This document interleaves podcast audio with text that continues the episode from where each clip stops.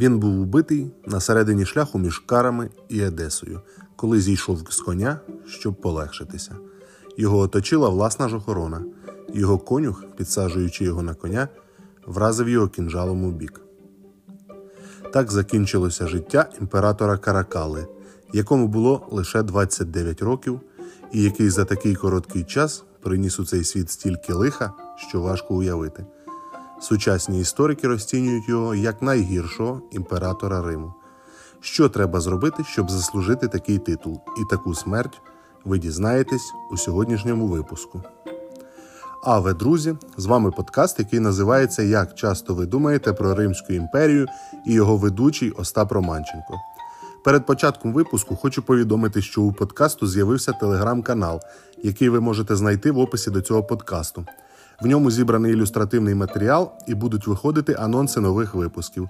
Отже, якщо ви хочете побачити героїв цих випусків, карти, на яких зображені події, про які тут розповідається, то ласкаво просимо.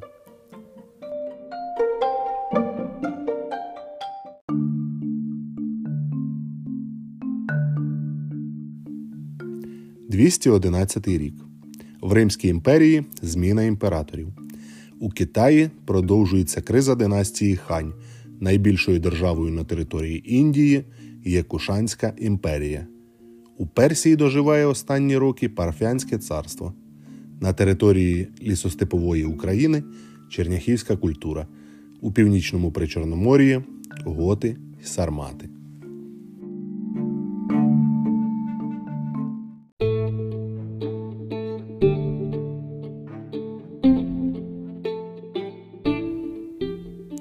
Септимій Басіан, старший син Септимія Севера, був перейменований батьком на Марка Аврелія Антоніна, а в історію війшов під ім'ям Каракала.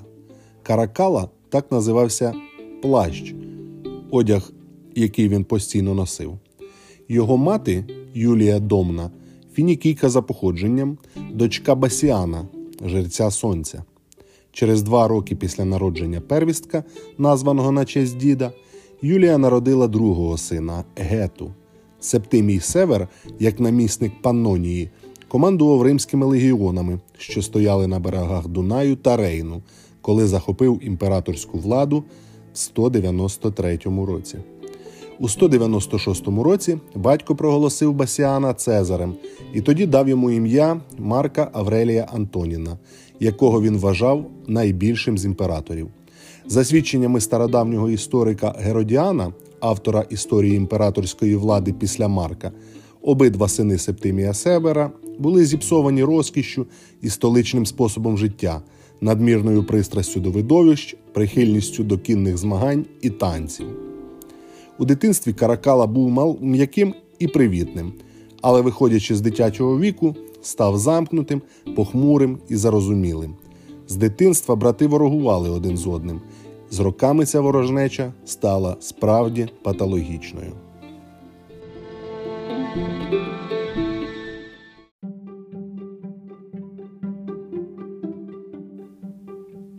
Септимій Север одружив Каракалу з дочкою свого фаворита Плавтіана. Нова принцеса передала чоловікові величезні суми грошей як придане. Їх було так багато, що, як стверджують, стільки б могло скласти придане 50 цариць.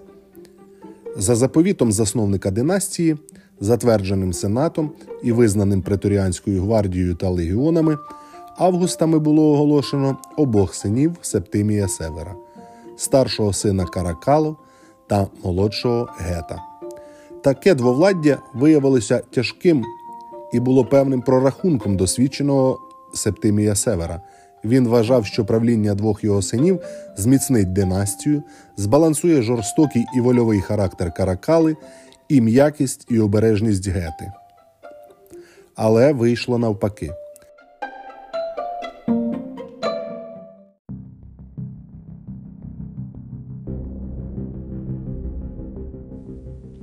Після урочистого похорону Септимія Севера в Римі його сини розділили імператорський палац навпіл і обидва жили в ньому, забивши наглухо всі проходи.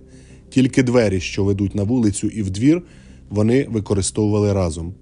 Кожен виставив свою варту. Відверто ненавидячи один одного, кожен робив все, що міг, щоб якось позбутися свого брата і отримати всю владу в свої руки. Більшість римлян схилялися на бік гети, тому що він виглядав як порядна людина. Він був скромним і м'яким до тих, хто звертався до нього. Каракала ж виявляв жорстокість і дратівливість у всьому. Їхня мати, Юлія Домна, була безсила примирити їх один з одним.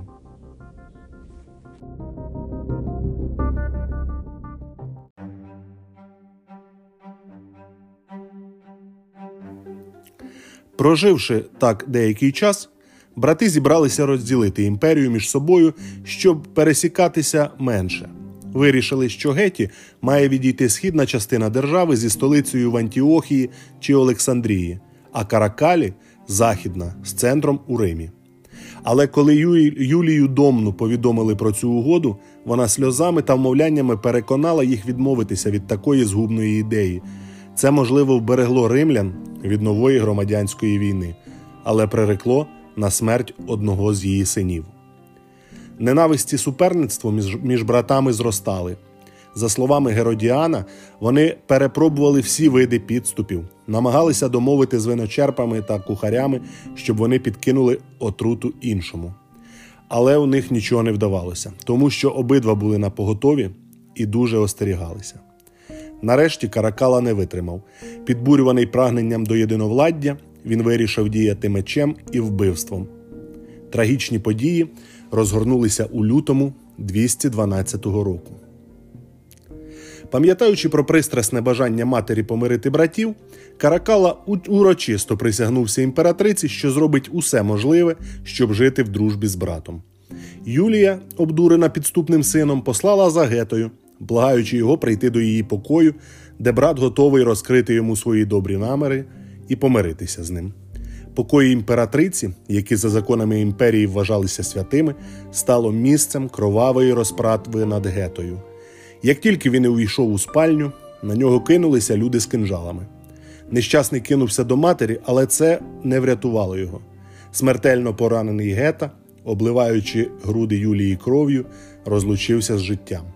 А Каракала, здійснивши вбивство, вискочив зі спальні і побіг через палац, кричачи, що він ледве врятувався, уникнувши найбільшої небезпеки.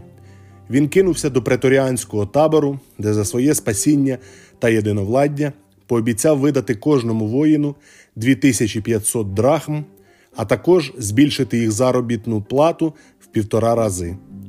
Він наказав негайно зняти ці гроші з храмів і скарбниць і таким чином в один день безжально розтратив все те, що його батько Септимій Север збирав протягом 18 років.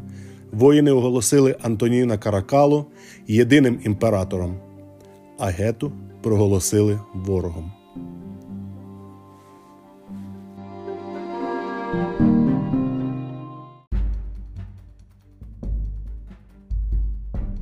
Коли Каракала вбив гету, то він боявся, що братовбивство покриє його ганьбою як тирана, але він дізнався, що можна пом'якшити жах цього злочина, проголосивши брата божественним.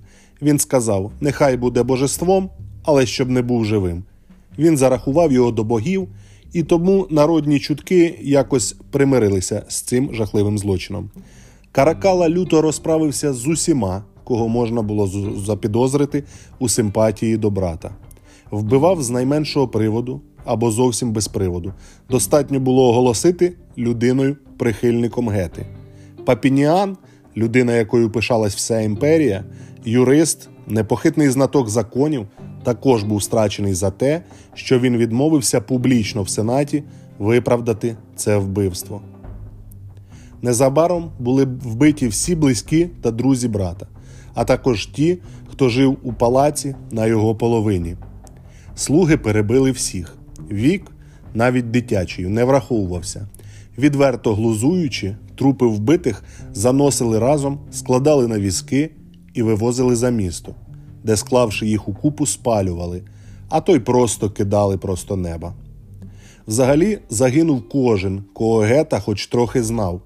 Знищували атлетів, візників, виконавців музичних творів, словом, всіх, хто насолоджувався його зором і слухом. З сенаторів загинули всі представники патриціанських родів. Антонін відправляв своїх людей і в провінції, щоб ті винищували тамтешніх правителів і намісників, як друзів брата. Кожна ніч несла з собою вбивства різних людей. Весталок він живцем закопував у землю за те, що вони нібито не дотримуються невинності. Кажуть, що одного разу імператор був на перегонах, і сталося так, що народ трохи посміявся над візником, до якого він був особливо схильним. Прийнявши це як образу, він наказав воїнам кинутися на глядача, вивести і перебити всіх, хто погано говорив про його улюбленця. Оскільки неможливо було відокремити винних від невинних, воїни нещасно відводили і вбивали перших, хто потрапляв під руку. Вступивши на шлях терору, Каракала розправився навіть зі своєю дружиною Плевтілою. У 205 році її відправили в заслання, а в 212 році вбили.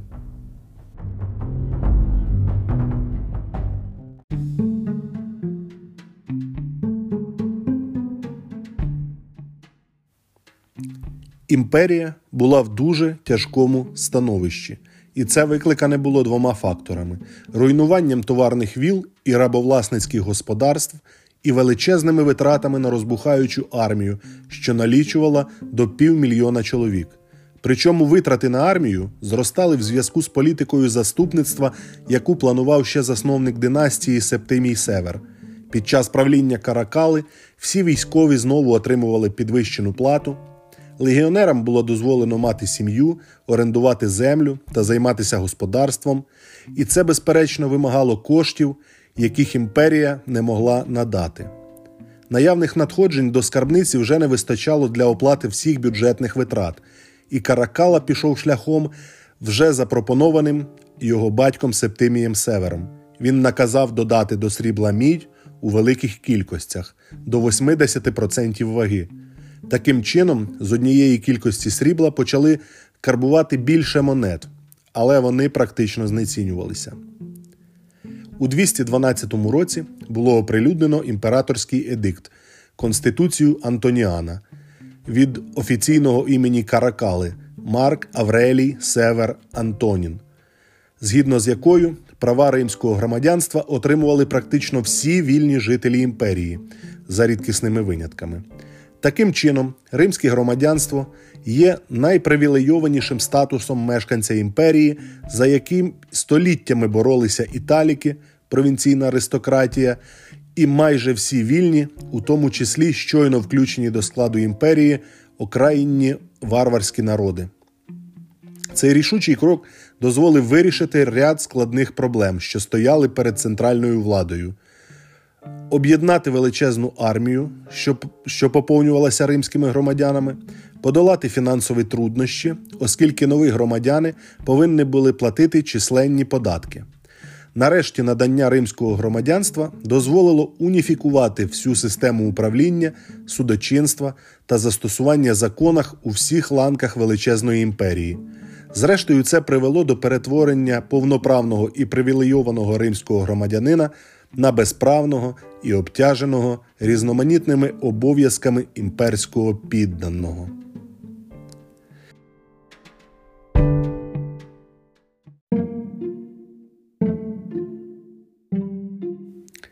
Ім'я Каракалли в Римі зберегли грандіозні терми, розкішні громадські лазні, в яких одночасно могли митися понад 1600 осіб.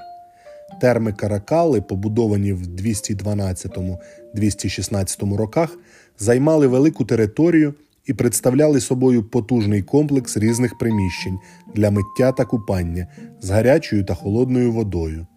Терми також мали бібліотеки, спортивні майданчики та парк, а всередині терми були розкішно оздоблені мармуром та мозаїкою.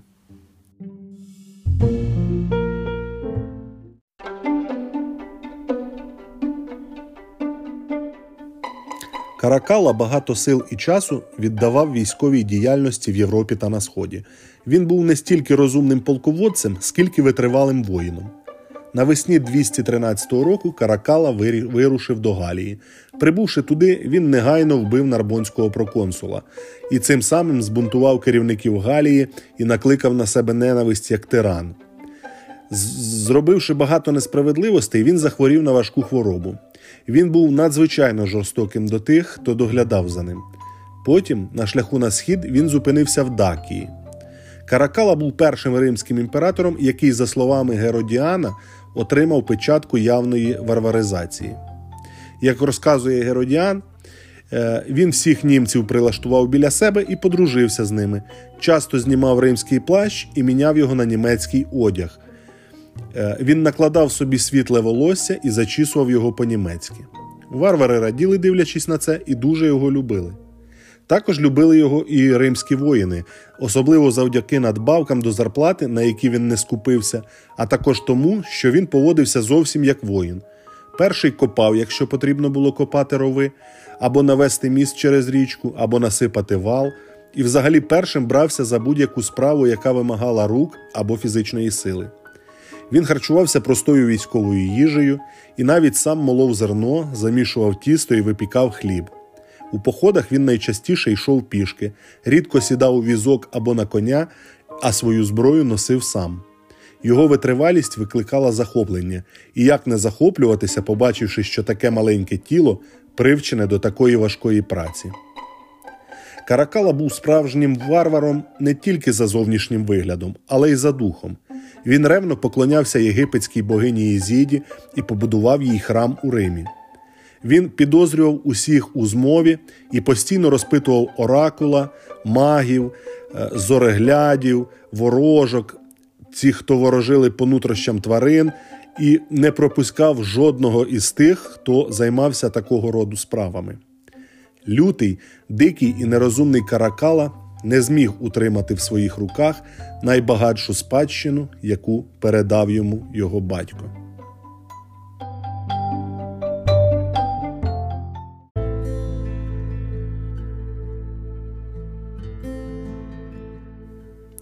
Коли Каракала впорався з тобарами на Дунаї, він перейшов до Фракії, що знаходиться поруч з Македонією, і відразу ж він почав ідентифікувати себе з Олександром Македонським.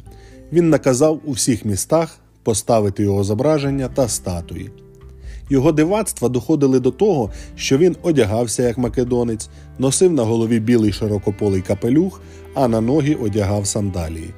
Відібравши юнаків і вирушивши з ними в похід, він назвав їх Македонською фалангою, а їхнім начальникам роздав імена полководців Олександра.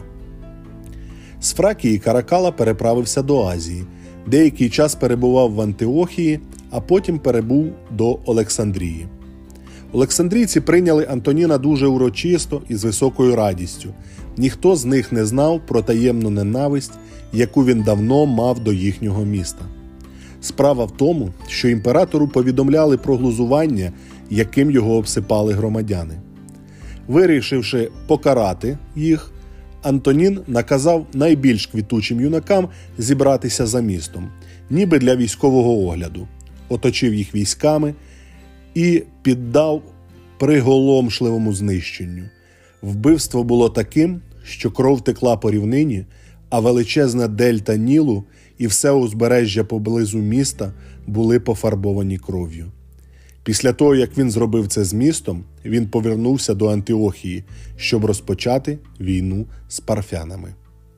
Щоб краще приховати свої задуми, він посватався з дочкою парфянського царя.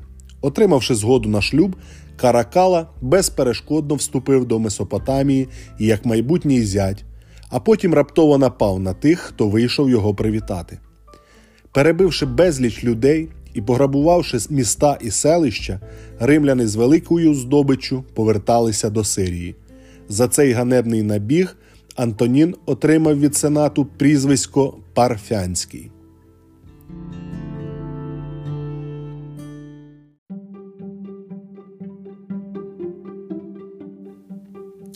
У розпал підготовки нових військових дій з Парфирією 8 квітня 217 року, на середині шляху між Карами та Едесою, Каракала зійшов з коня, щоб полегшитися, Його оточила власна охорона, його конюх, підсаджуючи його на коня, вразив його кинжалом у бік.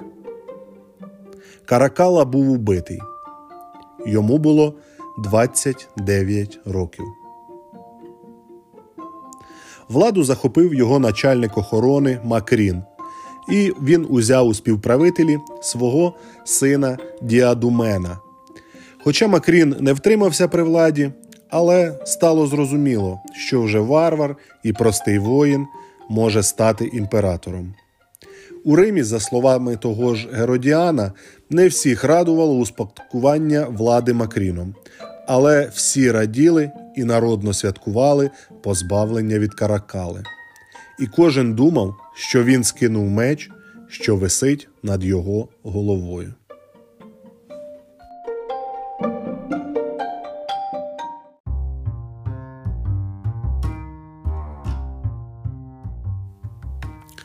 Ось так закінчується життя тиранів, і так закінчується наша сьогоднішня історія. І життя сьогоднішнього тирана теж рано чи пізно закінчиться. Тож підтримаємо тих, хто це ж закінчення наближає. Підтримаємо Збройні Сили України. Не забуваємо донатити і всіляко їм допомагати. А з вами був Остап Романченко. До скорої зустрічі! Маю надію, що ви часто думаєте про Римську імперію.